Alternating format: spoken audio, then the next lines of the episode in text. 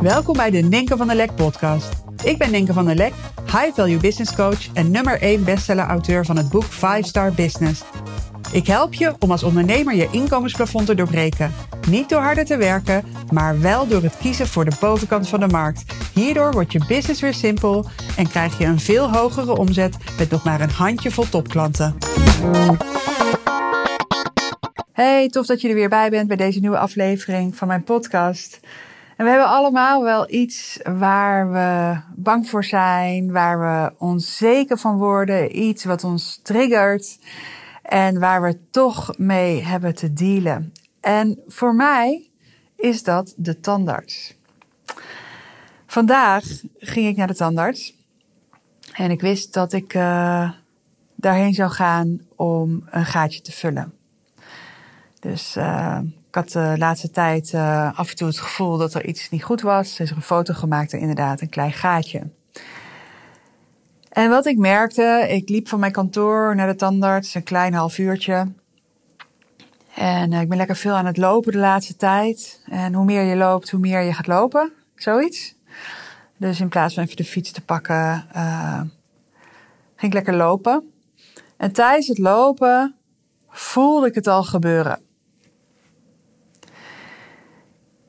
Ik ben nu 47, vorige week uh, 47 geworden. Um, maar ik voelde me weer dat meisje van 9. Dat meisje van 9 dat doodsbang was voor de tandarts. En elke keer als ze naar de tandarts ging, enorm aan de diarree raakte van angst. En ja, met enorme spanning en een enorm gespannen lijf met haar moeder in de wachtkamer zat. En um, dat meisje die de gestellende woorden van haar moeder hoorde. Het is maar even niet. En uh, straks is het allemaal weer achter de rug. En terwijl ik vandaag naar de tandarts liep, kwam diezelfde spanning weer opzetten. Niet zo heftig als toen, maar ik voelde kriebels in mijn buik, een beetje gespannen. Uh, de mind die steeds naar de situatie ging dat ik dan in de stoel lag. En als klein meisje had ik best wel wat gaatjes. En die moesten gevuld worden en dat gebeurde dan zonder verdoving. En die tandarts die had gezegd van ja, je glazuur sluit niet goed aan. Dus ik had ook het idee van, hey, ja, uh, er mankeert wat aan mijn gebit. Mijn glazuur sluit niet goed aan. En um, ja, ik zit dus met een probleem. Ik kan zomaar weer uh, gaatjes hebben. En het was dus ook bijna elke keer raak. Dus van jongs af aan lag ik daar. Uh, werd ik geboord zonder verdoving, want die tandarts vond het niet nodig. En zo bouwde die angst zich op. Later, toen ik uh, eenmaal op kamers ging wonen en naar een tandarts in Amsterdam ging, die zei echt van, je glazuur sluit niet aan. Dat bestaat helemaal niet. maar goed, toen was het al in mijn systeem geprent dat er iets met mijn gebit is, waardoor elk moment um, ja, ik een probleem kan hebben en ik weer behandeld moet worden door de tandarts met veel pijn. En het hielp ook niet dat mijn vader vroeger ook best wel veel problemen had aan zijn gebit. Dus als jong meisje zag ik ook mijn vader met enorme pijn aan zijn bakken, zoals hij dat dan zei. En um, ja, ook van die uitspraken had over onze tandarts. Nou, hij, iets van beul of slager, weet je wel. Dus je kunt je voorstellen dat als klein meisje je dus ja, door pijnlijke ervaringen, door pijnlijke verhalen iets aan elkaar gaat koppelen. Tandarts betekent onveiligheid. Tandarts betekent gevaar. Tandarts betekent enorme pijn. En uh, ik hoef dus maar die, ja, in gedachten de geur van de tandartspraktijk te ruiken. Dus dat is niet eens echt. En ik voel dus al die spanning in mijn lijf. Dus vandaag ook weer. En um, ja, we zijn natuurlijk, ik zei net al, hè, 47, dus we zijn al heel wat jaren verder. En ik heb, um, ja, misschien had mijn vader toch wel een beetje gelijk. Het was wel een beetje een bul, die oude tandarts van ons. Want ja, ik heb daarna tandartsen gehad die echt, ja, zoveel, um, ja, zoveel rustiger waren. Mij juist heel veel vertrouwen gaven. Dus in plaats van, hé, hey, jij hebt een probleem. Hey, als jij je gebit zo en zo gaat uh, verzorgen en dit en dit anders gaat doen, dan uh, kun jij uh, helemaal van deze problemen verlost raken. En dat is dus ook gebeurd. Dus ik heb eigenlijk ja, zo goed als nooit meer wat. Maar nu dus een klein gaatje. Um, dus dat vertrouwen in mijn gebit en mijn gezondheid is verbeterd. En ja, in de tussentijd, wat ook best wel hilarisch is, is dat ik met mijn vorige bedrijf de tandartsen als niche had. Dus ik gaf scholing, training aan tandartsen. Dus ik met mijn uh, getraumatiseerde tandartssysteem kwam dan in. Ja, ik heb zoveel tandartspraktijken van binnenuit gezien. Door heel uh, Nederland reed ik om training te geven aan tandartspraktijken. Terwijl ik vroeger altijd hartstikke bang was van de tandarts. En dat dus nog steeds kan voelen als ik naar de tandarts uh, moet. Nou, vandaag, ik liep dus daar en um, ik was me bewust van de sensaties in mijn lijf. Dus ja, in al die jaren ben je natuurlijk ook gegroeid als mens. Uh, ja, dat je gewoon, in ieder geval, ik ben me heel erg bewust van de sensaties in mijn lichaam. En ja, het is een mooie quote van Sydney Banks. Die zegt zoiets als dat de wereld er, dat de wereld er compleet anders uit zou zien als we niet meer bang zouden zijn voor de sensaties in ons lichaam. Dus um, ja, bijvoorbeeld die kriebel in mijn buik die ik voelde. Als ik dat observeer en gewoon voel van, oh ja, dat is even een energie door mijn lijf. In plaats van, dit betekent dat ik straks, um, dat ik straks in een gevaarlijke situatie terechtkom en heel veel pijn ga hebben. Um, ja, dan kan ik mezelf gewoon heel, heel makkelijk kalm houden. Dus ik voel die sensaties in mijn lijf terwijl ik dan naar die praktijk loop. Ik stap daar naar binnen, ik ruik die geur en ja hoor, mijn lichaam voel ik aanspannen. Um, en ja, ik werd zo goed als meteen naar binnen geroepen. En uh, de assistente zei, ja, de tandarts is nog even bezig. Dus ik lag daar in die stoel. Um, en toen zei ze van... Um, wil je zo verdoofd worden? Ik zou, uh, ja, dat wil ik wel. En toen begon zijn verhaal over dat ze in opleiding was en dat ze nog niet, uh, nog geen verdoving mocht uitdelen, maar dat ze binnenkort dan één dagje soort bijscholing had en dat je dat dan in één dag zou leren. En ik merkte, want ze zei ook nog van ja, ik vind dat best wel spannend. Het lijkt me echt spannend om uh, verdovingen te gaan geven. En nou, dus eigenlijk haar angsten deelde zij met mij. En wat gebeurde er met mijn systeem? Werd dat kalmer of werd dat meer gespannen? Nee. Bij mij bouwde de stress zich op omdat mijn aandacht helemaal ging naar verdoven en die spuit en de pijn. En dus weer het hele oude verhaal. Weet je, inmiddels. Uh, vroeger had ik geen ervaring met verdoven, maar natuurlijk in de loop van de jaren wel. Maar dan nog, uh, ja, mijn systeem reageert er gewoon op. Stress, alarm. Nou, op een gegeven moment kwam de tandarts. En ik lag daar en terwijl ik lag, ging ik de work in mijn hoofd doen. Dus de work is een methode om stressvolle overtuigingen te onderzoeken op waarheid. En ik ben al bijna twintig jaar bekend met de work. En de work is ook een belangrijke methode die we gebruiken in uh, de begeleiding van onze klanten in het 5-star membership. Ik vind het zelf echt een ja, hele bijzondere methode die ervoor zorgt dat je elke keer vanuit een compleet nieuw perspectief kan gaan kijken naar je situatie. En eigenlijk elke keer tot de ontdekking komt dat het leven veel vriendelijker is dan we denken. Loving what is is ook haar um, ja, one-liner, zeg maar. Loving what is. En dus uit het verzet, uit de angst, in het nu.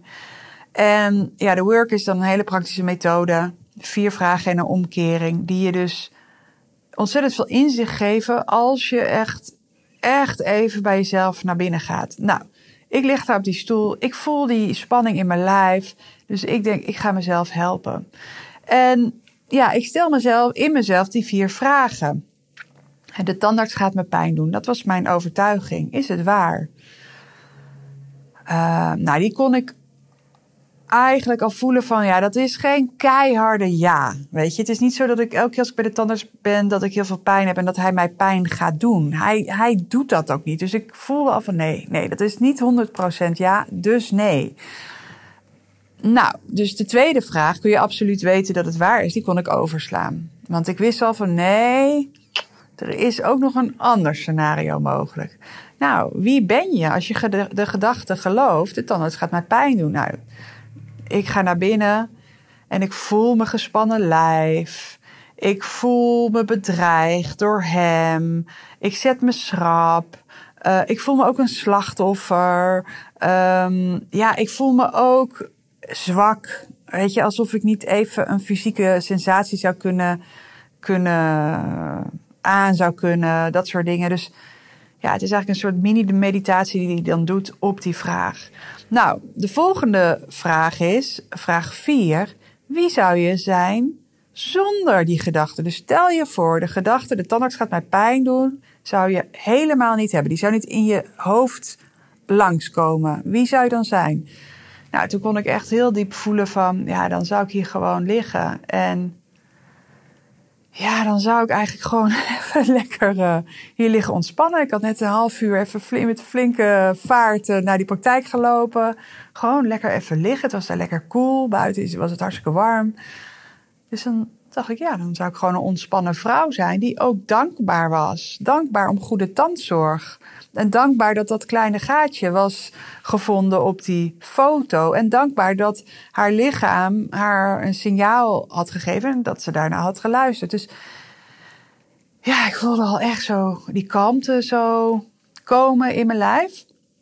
En dan is het de stap naar de omkering. Dus in plaats van de tandarts gaat me pijn doen, de tandarts gaat me geen pijn doen. En dan ga je, ga je eens kijken van, hey, zou, die, zou dat misschien ook waar kunnen zijn? Dus dan ga je voorbeelden um, vinden van hoe die gedachte, die omkering misschien ook wel waar zou kunnen zijn. Nou, de gedachte, de, de tandarts gaat me geen pijn doen, want uh, ik ben straks verdoofd. Uh, de tandarts gaat me geen pijn doen, want hij is niet degene die de pijn creëert. Het is mijn lichaam dat een signaal geeft, weet je. Dus die kon ik ook zien.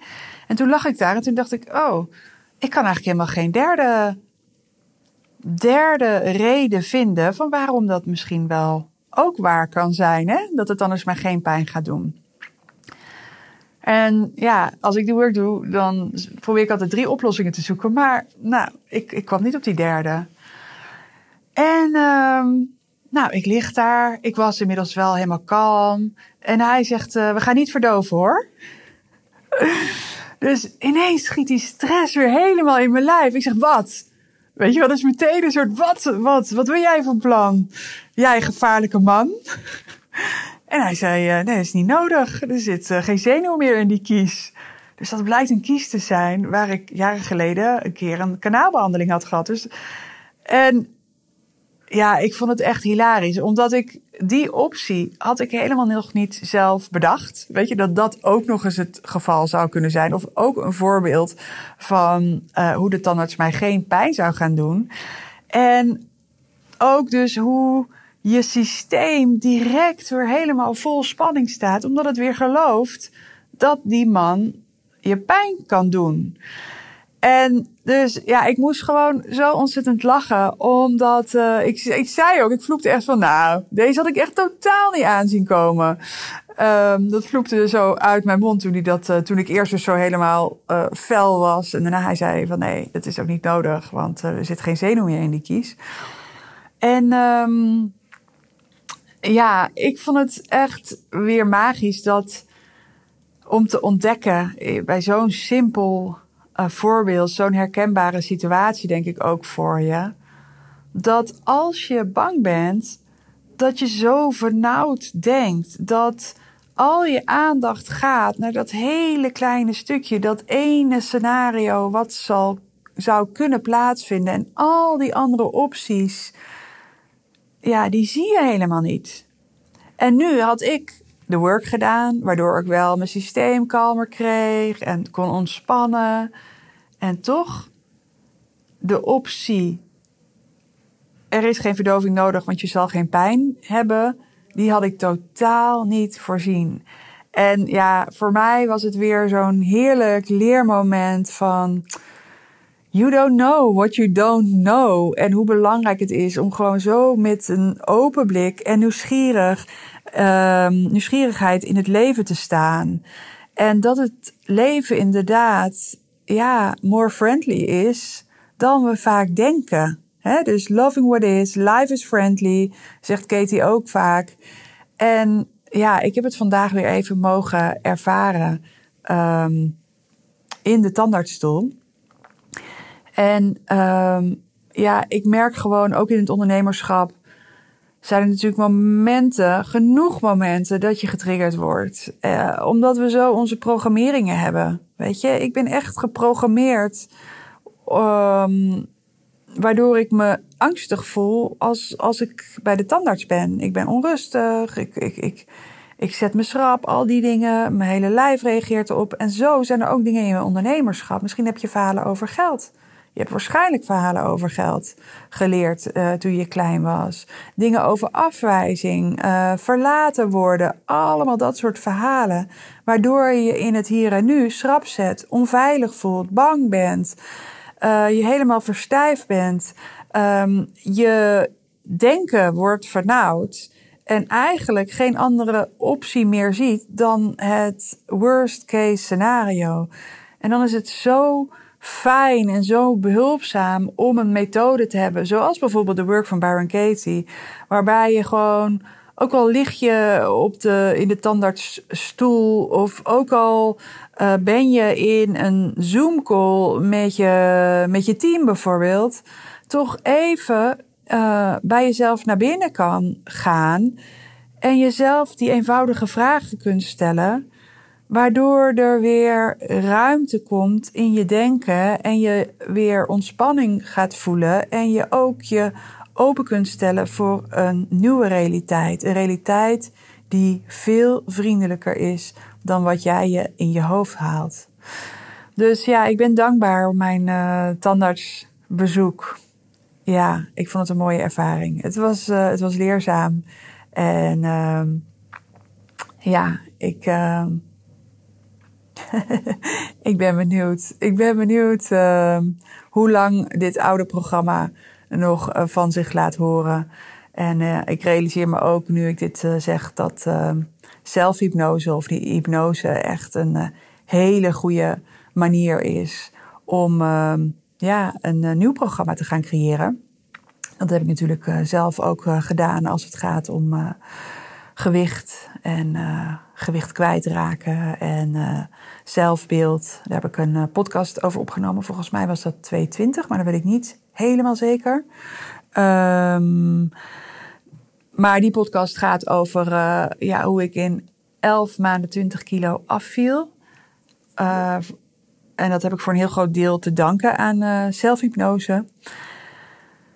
Dus ja, dat is echt ik ben enorm dankbaar dat ik uh, dat heb uh, ontdekt voor mezelf. Dus nu ik deze podcast opneem, denk ik ook van, ja, als het uh, echt groot is voor je, weet je, die tandarts, ah ja, ik kan daar echt wel mee leven, weet je wel. Het is niet iets wat me echt heel erg in de weg zit. En ik, ik lig daar in die stoel en ik, ik weet wat ik kan doen om mezelf wat kalm te krijgen. Maar net zoiets als ja, dat gewicht en mijn gezondheid, dat was wel een groot issue voor me. Weet je, dat, daar zaten gewoon hele grote overtuigingen me echt in de weg. En dan is het gewoon echt fantastisch dat je toch ja, op een bepaalde manier weer de lead kan nemen. En um, ja, jezelf een helpend verhaal kan gaan vertellen. En met um, hypnose en zelf hypnose is het niet alleen maar het vertellen van een verhaal, maar echt het creëren van een nieuw pad en een nieuw geloof in je brein. Waardoor de acties die je gaat ondernemen gewoon een, ja, mee veranderen. Weet je wel? Dus dingen doe je dan niet meer op wilskracht, maar je wordt gewoon ja, gestuurd. Uh, een nieuwe manier van, van doen. Alright, dus ja, dankjewel dat je even met me meeging uh, naar de tandarts. Dit wilde ik vandaag even met je delen. Uh, Lena ligt lekker naast me te slapen. Die is lekker tegen me aankomen liggen. Helemaal knock-out. En uh, ik heb zo een mooie call. Dus ik ga hem nu afronden. En dan zeg ik tegen jou tot volgende week. Zou leuk zijn als je er dan weer bij bent. Bye bye.